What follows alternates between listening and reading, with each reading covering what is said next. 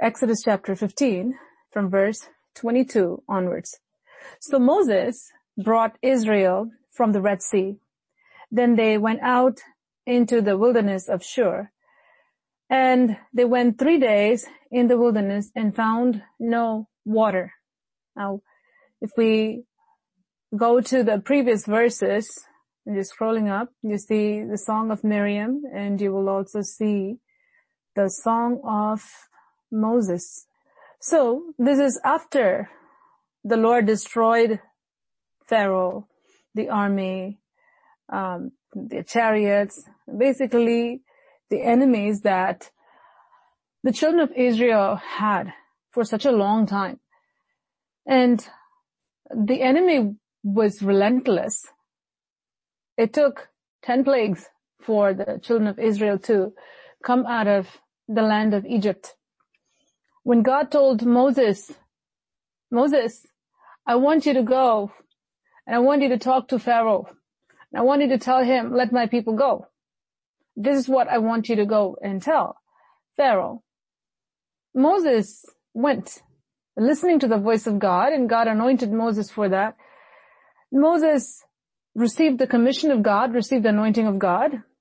He was no more the same Moses who was before, you know, even though he was walking with God. Now this is a different Moses, a Mo- Moses who was the servant of God.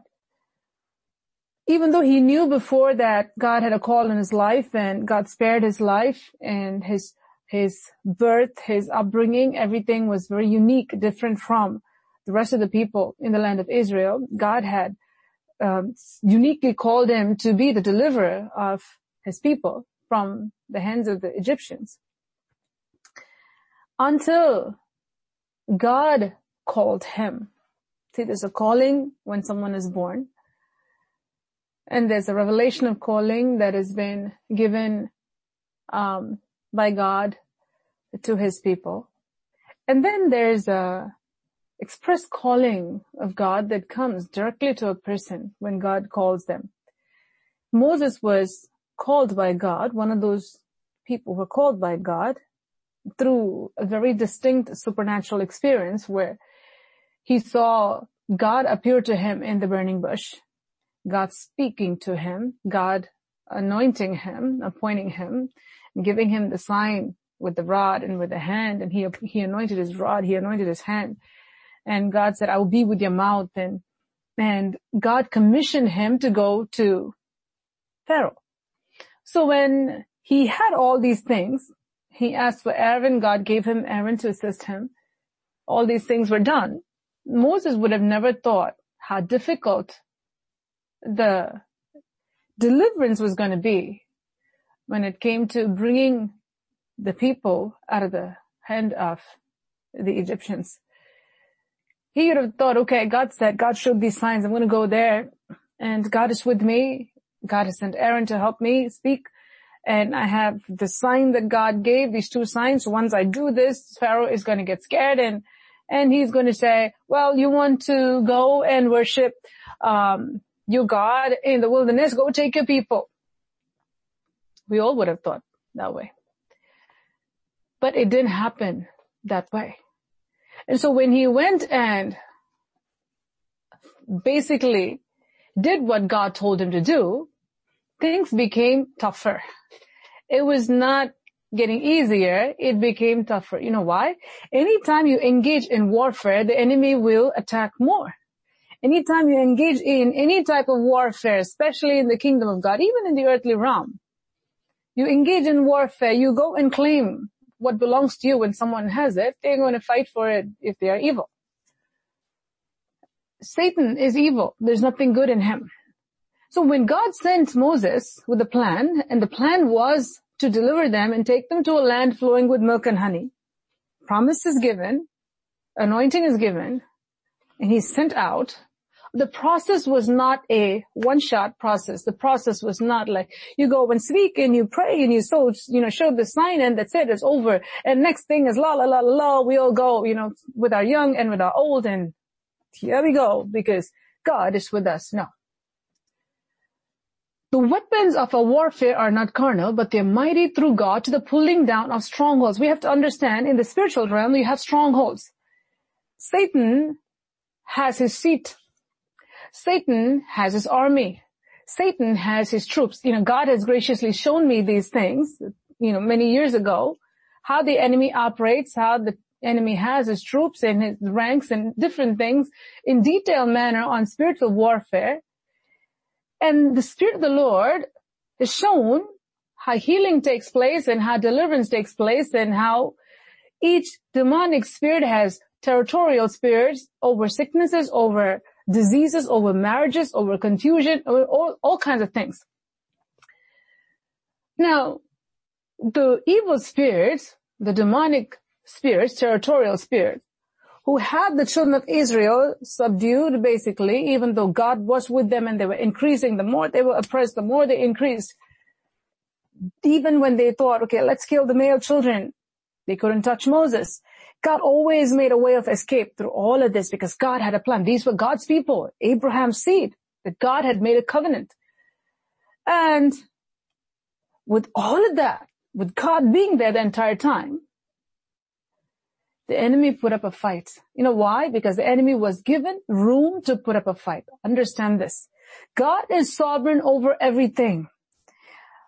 God has given the enemy some room to put up a fight to say, I'm not gonna let you go. Does it mean that God is weak? Does it mean that his promise is not gonna come to pass? Does it mean that, oh, that's it, no more, Pharaoh is the hero? No. No. God is the hero all the time. God wins all the time. He is the winner. And those are with him, they win all the time. So when Moses went to Pharaoh and he went and said, Pharaoh, let my people go. This is what my God says. And who is this God? And he says, oh, this is my God. And he gives his name and he says all these things and he throws his rod in. And he'd have thought, bam, I threw this rod and now look, serpent is going in. Because Moses got scared when the rod turned into a snake. And so in his mind have thought, oh, once I throw, look what Pharaoh's going to do. But the enemy didn't stop. He wasn't scared. He said, oh, okay, let me call my magicians. And what was happening there.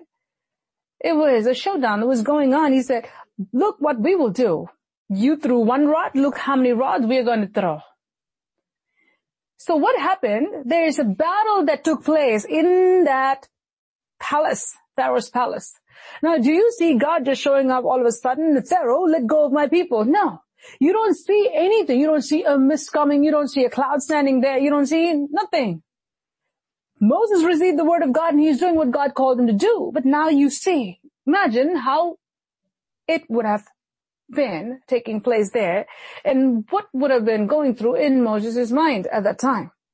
Moses knew his God. Moses knew that God sent him. Moses knew that God said he was going to take his people from point A to point B, which is the destination that God wanted them to go, which is Canaan.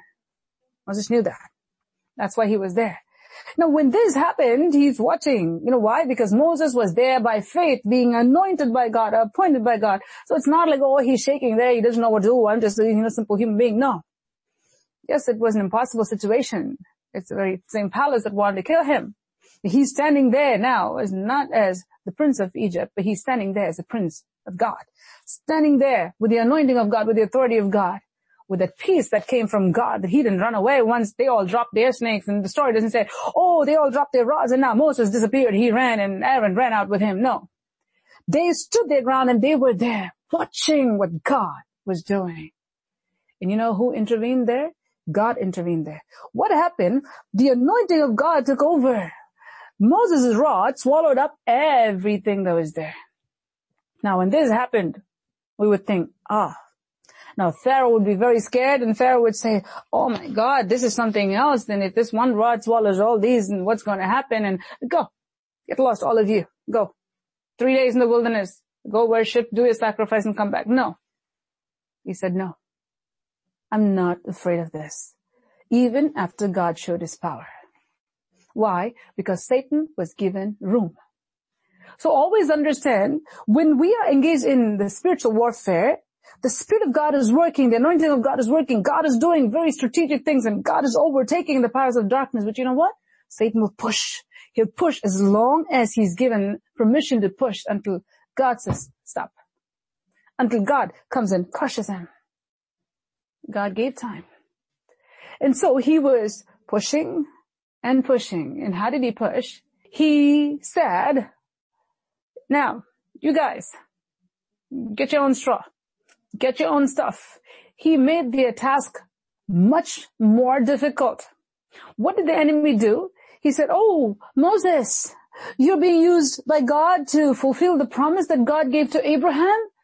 You are the deliverer coming here to bring deliverance to all these people who are in bondage. Let me make your life miserable. That's what Satan did.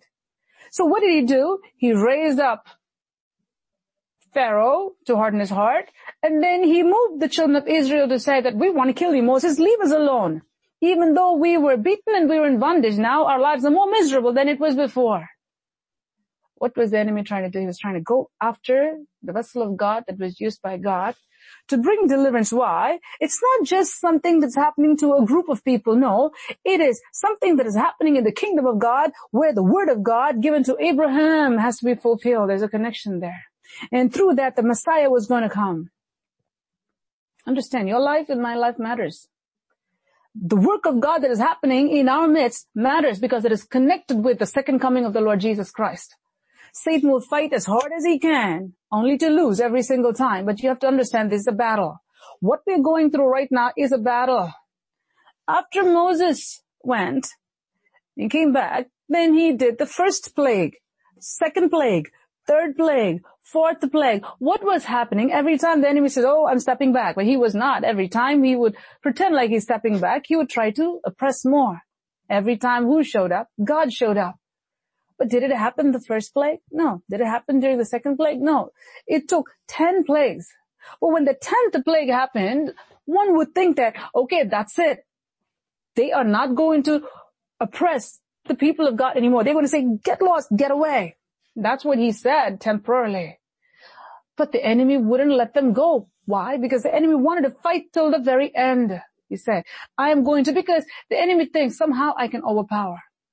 Who? The people of God. Who? They're God's inheritance. Who? Through whom the Messiah is supposed to come. Can it ever happen? It cannot happen. So it is important for us to fight the spiritual warfare, knowing who we are in Christ and God's plan connected to our lives with the second coming of the Lord Jesus Christ is very important. There's a prophecy God is speaking to you at this hour. If you don't understand your connection in the kingdom of God, your connection in the body of Jesus Christ, who you are, why God has placed you, why are you alive, and what is happening right now in the supernatural realm. If you don't understand that, I pray that the Spirit of God would cause you to understand what is happening right now in our midst. We are about to enter into a historic time. We are about to enter into a great period of great deliverance where God is going to do things that has never happened before. The return of the Lord Jesus Christ is very soon. So who is fighting so hard? Satan is fighting hard. Well, He's a loser. That's his, that's his lot that has been allotted. Jesus defeated him on the cross of Calvary. Still he tries. Just because he's a loser, does it mean that he's powerless and he cannot do anything? No. He has been given, he has power. He has been given room to afflict. Is it never ending? No. Job was entrusted by God to go through the path that was allotted by God. Job's children were afflicted not because Job was unrighteous, but Job was righteous. Does it mean that God didn't care?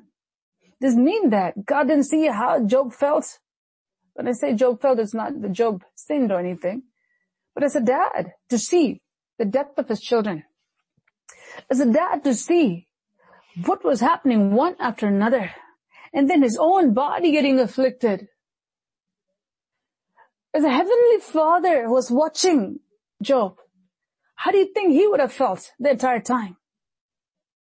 It's not like somebody who is sitting back and seeing a bullfight watching and have no feeling and saying, oh, who's going to win? Who's going to win? See, my bull is going to win. No. That's not how God is. God is a compassionate father. He is a compassionate father. When he allows us to go through trials, his heart hurts and every time he gives us grace, every time he stands with us. Do you know what? He has a better picture. He has a better plan. Everything is connected to his kingdom. His heart yearns for us. His heart longs for us. And he says, I am here to help you. I am here to rescue you. I am here to deliver you. I'm here to pull you out of this. Just a matter of time. Just hold on. Just hold on. So it took 10 plagues and after the 10th plague, the enemy says, I'm going to go after these people. Why would God allow them to? God could have just killed Pharaoh too, along with his son. He did not. God chose not to. In all his wisdom, God chose not to because God was going to not only show the Egyptians, all the nations surrounding Egypt, that he is the Lord. Otherwise they would have said, well, it's a coincidence. Pharaoh's son died and it was a shock to Pharaoh. So Pharaoh died. It was a shock to his wife. She died and people can try to reason and try to say all kinds of things and rob God of his glory. God says, my glory will I not give to anyone. Remember, God's glory belongs to God. He will not give that glory to a disease. God's glory will he not give to a disorder. God's glory will he not give to a physician. God's glory will he not give to any other human being. God will not. God himself will come and defend his people. God himself will come and defend his people. God himself will come and defend his people. Now God used the midwife in Moses' life to spare Moses. God used Miriam, his sister, to take Moses to bring him to his mother. God used the princess of Egypt to take Moses, to take him to the palace. Now these were strategically appointed by God. We can't say, oh God himself will come and do it so, and so I don't need Miriam, I don't need Moses, I don't need the midwife. No, we cannot be like that. But it is important to heed to the voice of the Holy Spirit. In all of these things, God's hand was there. Without God's hand, Moses would have not ended in the palace. Without God's hand, Moses would have not been taken back to his mom. These were all the working of God Almighty. In the midst of adversity, in the midst of chaos, in the midst of death, there's life. Moses didn't die. That's a miracle. In the midst of the Nile River, Moses didn't die. That was a miracle. How did he end up in the palace? That's a miracle. In the midst of all of this, the hand of God is revealed. Now God didn't change the law. God could have done that. The day Pharaoh said this, that every male child is going to die, Pharaoh died. No, it didn't happen that way. God is alive. Our God is alive. But God allowed that law to be passed. God allowed these things, but he showed his superiority in the midst of all of this. He made a way. He made a way. He made a way. Satan does something. He plans. He sits and he plans. I've seen this actually in the spirit realm. How Satan sits and how his evil spirits sit and how they plan against God's anointed servants, against their families, especially people who are in the forefront. And how he also plans against new believers. He also plans against families and marriages, especially the people of God. You must not fall asleep even for a minute. You have to be aware that the God you serve is able to deliver you. If Satan is planning, you need to know God is also planning. And his plan alone will prevail. God's plan alone will prevail. He makes a way. That's why we've heard many times before in our meetings, the Spirit of the Lord speaking during messages that in the midst of the difficult situation, always look for that way out.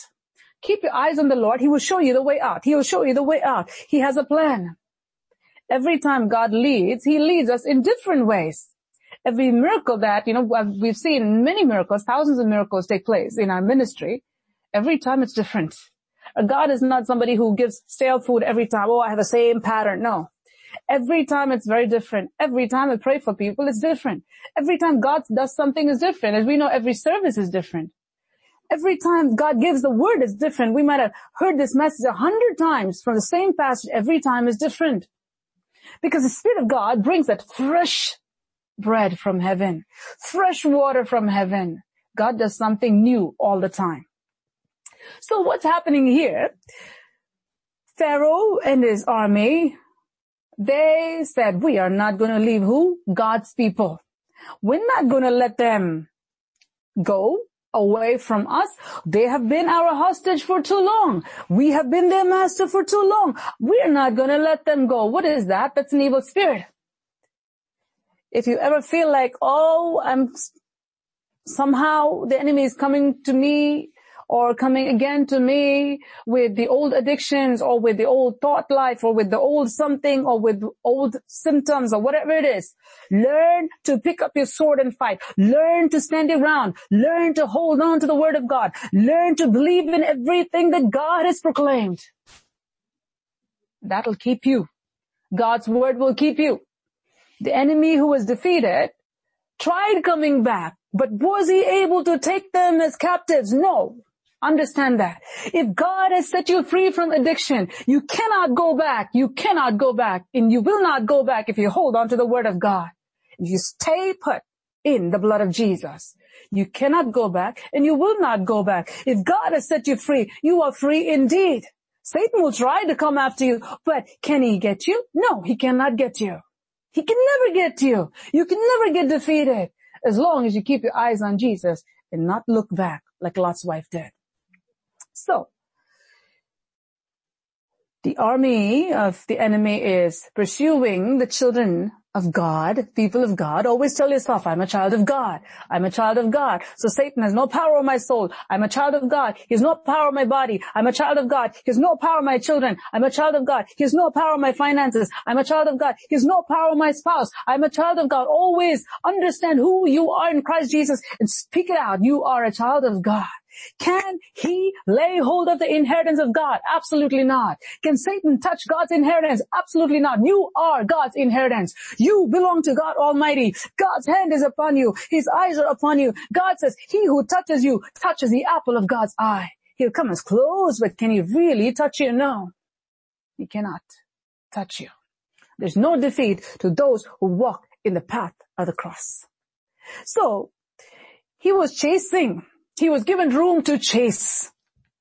So the enemy can chase us. While we are following Jesus, he may chase us. Let him chase. Who is leading us? God is leading us. Understand this. God had a pillar of fire and a pillar of cloud, cloud, protecting the people of God from the enemy. You can see, see, it's like a glass. You can see from here the enemy chasing, but you know what? There's something between you and them, which is the barrier of God. God's protection, and it is called the blood of Jesus Christ. It cannot touch you. The enemy cannot touch you. The blood of Jesus Christ is that barrier. You can see with your eyes and see the recompense of the wicked. That's what God says in His Word. So, he is following, Pharaoh is following, when I say Pharaoh, it typifies the entire nation, his clan. They're all following the people of God, not to follow their footsteps, but to destroy. Their intentions were bad. Murderous. Murderous spirit is following them. But who was leading the people of God? God is leading the people of God. So God allowed the enemy, it looked like his wishes were granted, but only for him to fall into the pit he dug. Following? And God did a miracle here. Even though there was a Red Sea, and mind you, the route that the children of Israel had to take was marked out by the Lord. So God marked out that route for the people of Israel to go where there was a Red Sea. Whatever obstacle you face in your life, when you see an obstacle, know that, oh, if I'm walking according to the perfect will of God, my paths have been marked out by the Lord, even if it is the Red Sea. Part of the River Jordan, when Joshua was there. Is anything too hard for the Lord? And that too in a time when the river was overflowing. God did a miracle. So when you face impossible looking situation, know that you are a child of God. We are a people of God. Can the enemy touch the inheritance of God? Can he touch? Answer me the question in the presence of God. Can he touch the inheritance of God? If you are an inheritance of God, can he touch you? He cannot. He'll try to spook his people by chasing. Oh, I have chariots. Look at me. Look how fast I'm coming. You guys are walking by foot. Look at me. Look what I have. We need to look at God. Some trust in chariots, some trust in horses, but we trust in the name of the Lord our God. And that's why they will fall down, but we will rise up because our God reigns. No one can go against God's anointed servants. No one can go against the inheritance of God with the people of God. We are the people of God. We're God's people. No matter what they try, they have been given room by God for their own destruction. We shall see with our eyes the destruction that will come to the enemy of God. So, this chapter talks about the victory that God gave and as a result of that, the song that comes from Moses was the leader. Imagine the path that Moses went through to bring these people from there to here. Many, many times people turned around and said, oh, we don't want to leave us alone. But by the grace of God, Moses crying out to God every single time because the burden of God was upon Moses. The people were bound, but he had the burden every time to talk to Pharaoh and every time he would defy, he had to perform a miracle and after that he would defy and he would go and cry out to God. Moses' job was every time crying out to God. If you read Exodus, you'll see how many times Moses cried out to God. He was a prophet who cried out to God all the time. Every time something happens, he was a man full of tears all the time crying out to God. But every time he cried, God did something. You have to understand every time you cry out to God, God will do something. If you cry out to God in faith, not a self-pity cry, but a war cry. Cry. Learn how to shed tears that will move the heart of God. Learn to pray faithful prayers. Learn to agonize in prayer. Jesus agonized in the Garden of Gethsemane where his sweat became like drops of blood fell to the ground. Now what happened as a result? Angels came and ministered to him. He received that strength of God. Now did cross, was cross removed from him? No. Was all the lashes removed? No, because that only we have healing. But grace of God, the grace of God was given to him at that time to carry that cross. You look at the path of Jesus.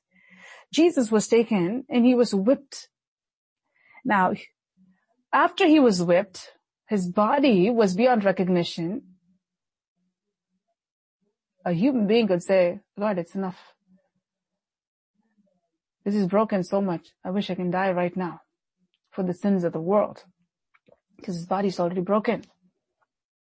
But no, the goal was the cross. That's when the mission will be accomplished. Now from being beaten, the body is broken, he had to carry the cross. In that broken body, imagine how it would have been, how excruciatingly painful it would have been for Jesus. And after that, now he is being laid on that cross where his body was broken, the cruel wooden crude cross against his body that was ripped apart. Now one hand is pulled and it's being nailed to the cross. Imagine the agony Jesus went through. One would feel like, I wish my life goes right now. Agonizing. And then the next hand, imagine that. The Lord is speaking to me about that yesterday. Then putting one foot upon another after he's in agony, imagine when they touch that foot itself, how his whole body would have trembled in pain. I don't know. I have no idea how Jesus went through the suffering, but I know that he did because he loved you and me.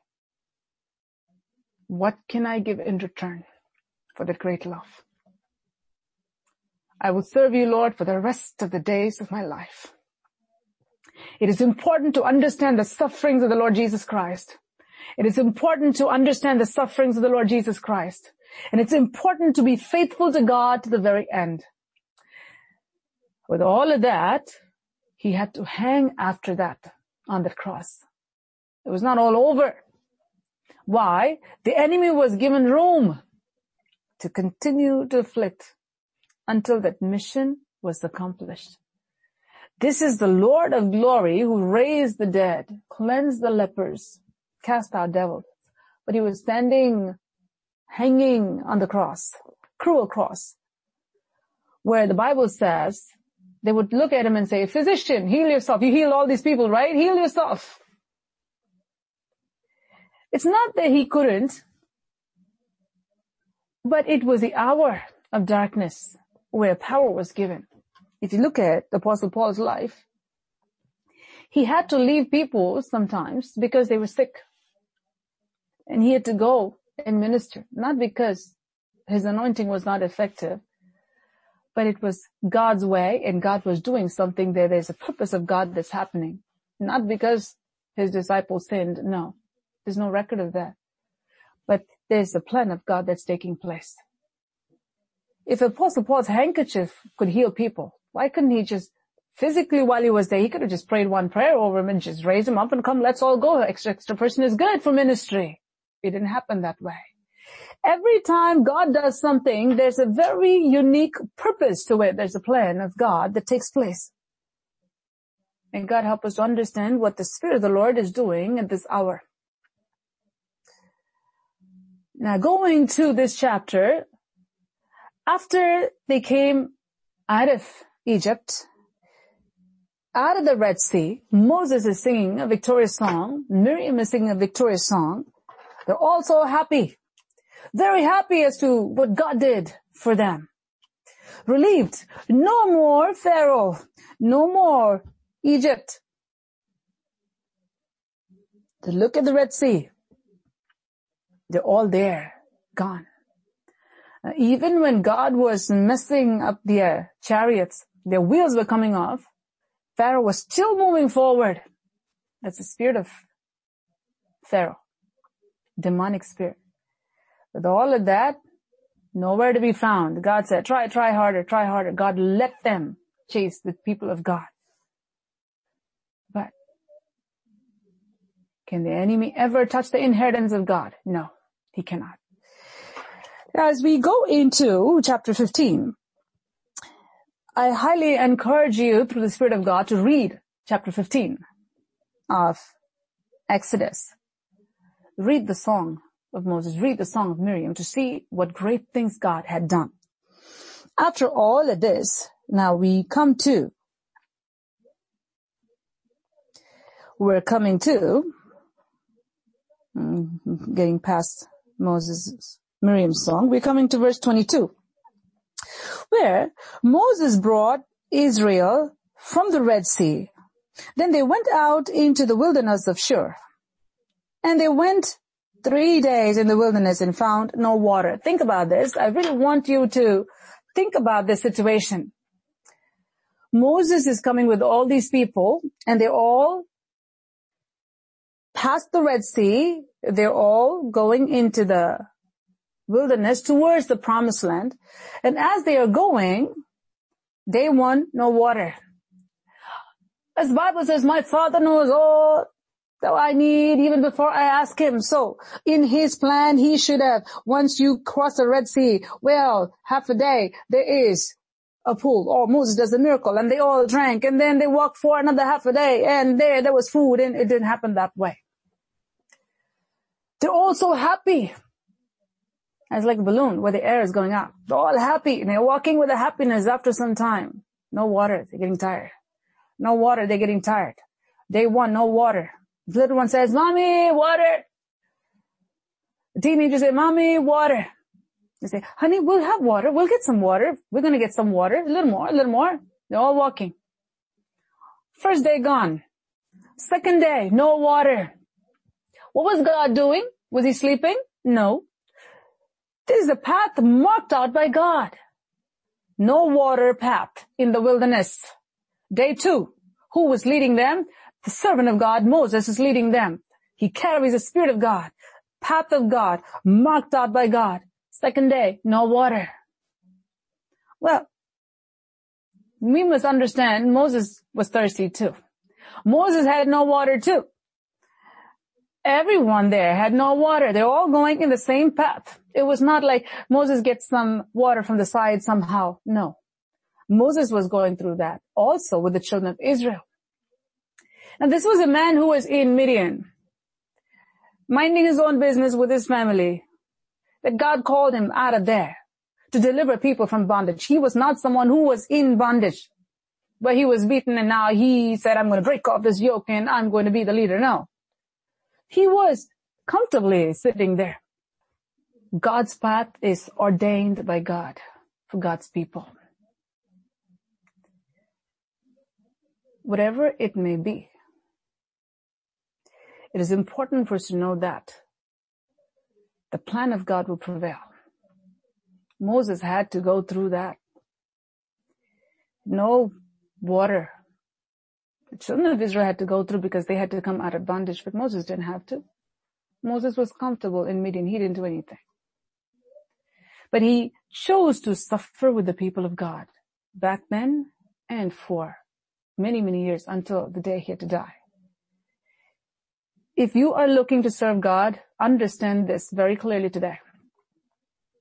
Ministry is not about how you feel. Ministry is not about what you think. Ministry is not about yourself. Ministry is not about what you can get. Ministry is about what you can give. Ministry is about laying yourself as a living sacrifice, as Apostle said, Paul said. I have poured out myself as an offering to God. Our lives will be poured out as an offering to God. That's what ministry is. The path that we will have to go through is a path that people who have not chosen the path of the cross, when I say, they're not in the forefront, will not go through. But if you are really determined to see God's glory come down, you should be a person who's determined to go through anything that God has for you. Suffering for the sake of the kingdom of God so that his glory shall be revealed. Day one, no water. Day two, no water. By this time, everyone is getting agitated, but you don't see that in Moses. Day three, no water. They're getting very upset. Three days, of no water. Did God see this? God saw that. Can God give water? Yes. God was looking at the children of Israel and God said, I am placing this as a test. I'm placing this spot. I gave you a big victory. Now you need to inherit Canaan. I brought you out you had faith to come out of Egypt. You took the Passover lamb's blood and you put it over there. You had faith to save your children. The angel of death passed over. You had faith to come to the wilderness. You had faith when Moses says, let cross over. I mean, they had faith only by seeing. When the sea parted, they walked until then they were complaining. But at least they had faith, you know, to cross over as opposed to, oh, what will happen, you know, if everything closes? You know, they were having Pharaoh chasing, so they had no choice anyway. They all ran. But they crossed over by faith. After they came, now you have a test over here. You're so happy, sang songs and worship God. Oh my God is able. Yes, he is. There's no doubt about it.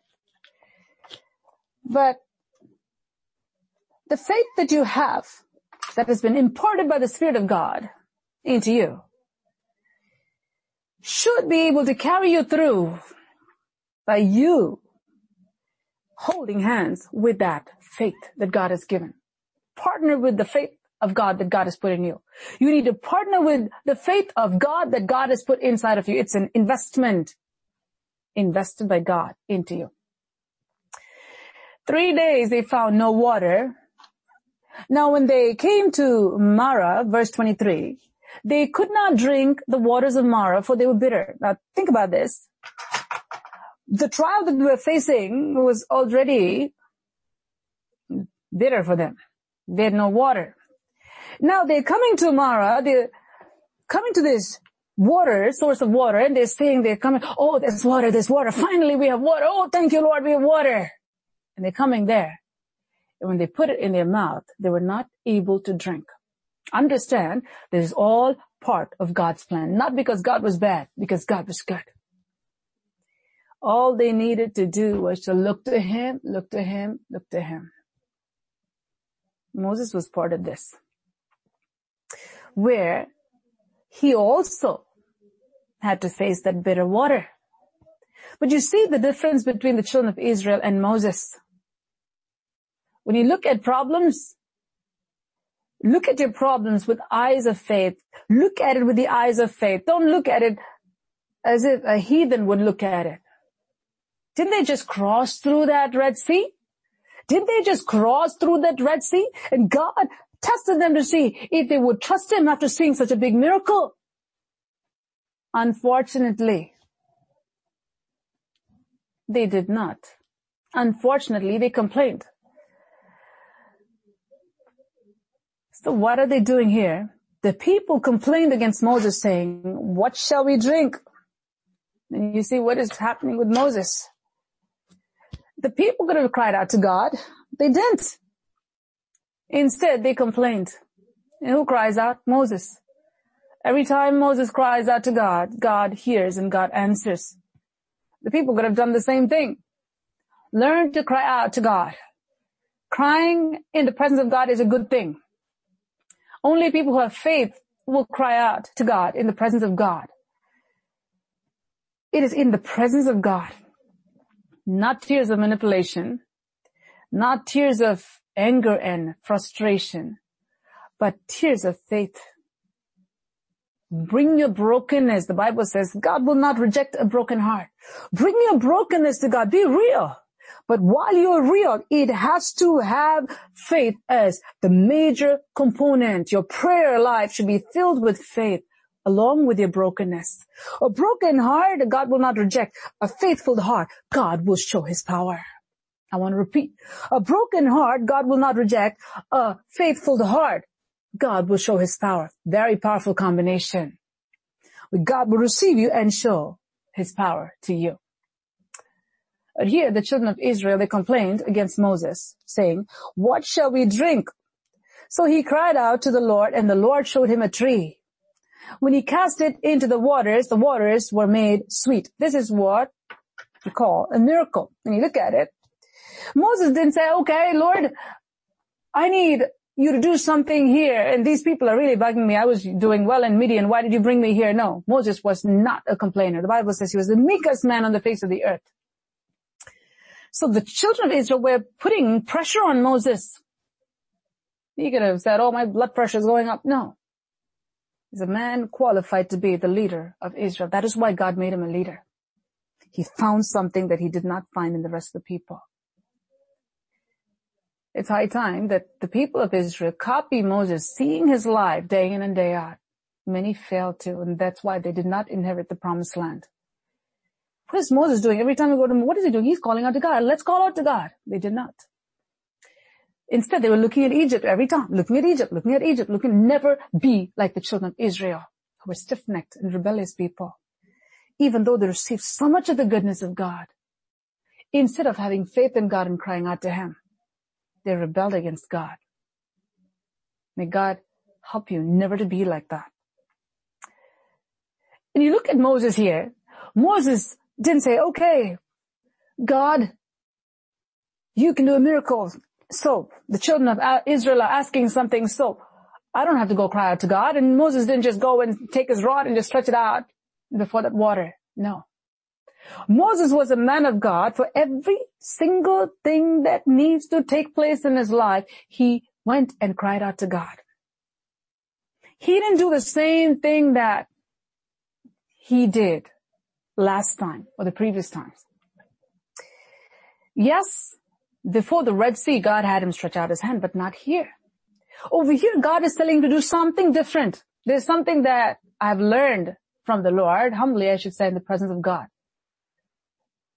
there's never been a same cookie cutter method so far, the way God has led us. It has been very different. One trial, God will speak something different and he'll say, do this, and step by step he will show us something. It'll be very different. Another trial, God will say, do this, and it'll be very different. So it's very important to be sensitive to the Spirit of God and to look to Him and to see what He is telling you to do at that point. That's the most important thing. Here, Moses goes and cries out to God. When he cried out to God, God is telling him to do something. What did he tell him to do? He showed him a tree. God showed him a tree. Moses, you look at the tree, go to the tree and cut that tree branch and put it in that water. This is what the Lord told Moses to do. And he said, Lord, why should I go and cut that tree? And I could have just used my rod and, you know, you, isn't this rod anointed and my, my hands anointed? No. No. No matter what anointing God has given, it's very important to close our mouths in the presence of God and ask God, Lord, what do you want me to do? Because God is God. It is important to seek His counsel. It is important to go to His presence and ask Him, Lord, what do you want me to do? Until we hear from the Lord, we should not leave His presence. Until we hear from the Lord, we should not do a thing. But we have to wait on the Lord. It's good to wait on the Lord, the Bible says. So when Moses asked God, God said, cut this tree and put it in the water. When he did what God told him to do, then a miracle took place. Let me tell you this before we conclude for today. The secret for real genuine miracle is doing what God is telling you to do. And that comes by having faith in God. We go to God because we have faith in God. We talk to Him because we have faith in God. We listen to Him because we have faith in God. We're doing what He's telling us to do because we have faith in God and all boils down to faith in God. Your faith in God. Moses did what God told him to do because it was God's formula for that situation. A miracle took place. God's formula for the situation. Like I said, he wasn't doing the same thing. Everywhere he needs a miracle, he wasn't cutting tree branches. No. It was God's formula for that situation. So every trial is different. Every situation is different. Every time God will speak to us about whichever path we're going through is different. It is important to understand the ways of the Almighty God. God is God. And when we follow Him, God will do great and mighty things in our lives. This is where it's very different when it comes to the people of the world. They all have an approach, seven step this, three step this, 12 step this, 10 step this, have manuals and books and, and all these things they will do minus what God says. They can have business meetings, they have money making thing, and they can have all these um, marketing things. And you know, a lot of churches have that too. How to grow your congregation. It scares me when I hear those things. How to teach your people to do this. When people are living in rebellion and in sin, it is important to know the voice of the good shepherd. It is important to submit ourselves to the ways of the Lord. The Bible says Jesus was taken as a lamb to the slaughter. He showed his back to those who plowed. You know why? He knew that was the will of God. You know God's will. Are you submitting yourself to the will of God? Uh, most of us rejoice when we hear a miracle, the testimony. It's important to rejoice. That's why we have Moses' song, praise, and a testament of what God did in writing. We have Miriam's song there, important. But after that song, a trial comes. What do you do at that point? Where is the song? Where did the song go? Are you able to go back to the song and hold on to the song and go to God and pray? All of a sudden, what happened to the song?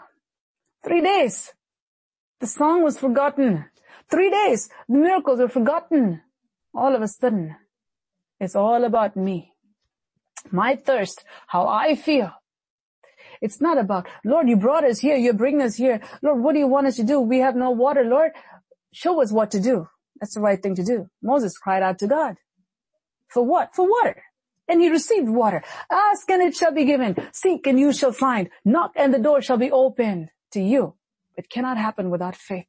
You need to know that you are a treasure to God. You need to know that you are God's inheritance. You need to know that the enemy cannot touch the inheritance of God and he cannot touch you. Have that settled today in your heart. And learn to cry before God. Tears of faith. War cry. Tears of hope war cry. Tears of hope, it's war cry. Tears of faith, it's war cry. Bring your brokenness to God as Moses did and bring your faith to God as Moses did and do what God is telling you to do and you shall see God do the impossible in your life. Whatever looks bitter, whether it's your marriage, whether it's your family situation, whether it's your finances, whether it's your own heart, whatever it is, whatever looks bitter in your life, from a state of no water to bitterness, from getting, going from bad to worse, whatever it is, God can change that if you bring your brokenness to God and you bring your faith to God and do what God has called you to do. Shall we close our eyes and look to the Lord?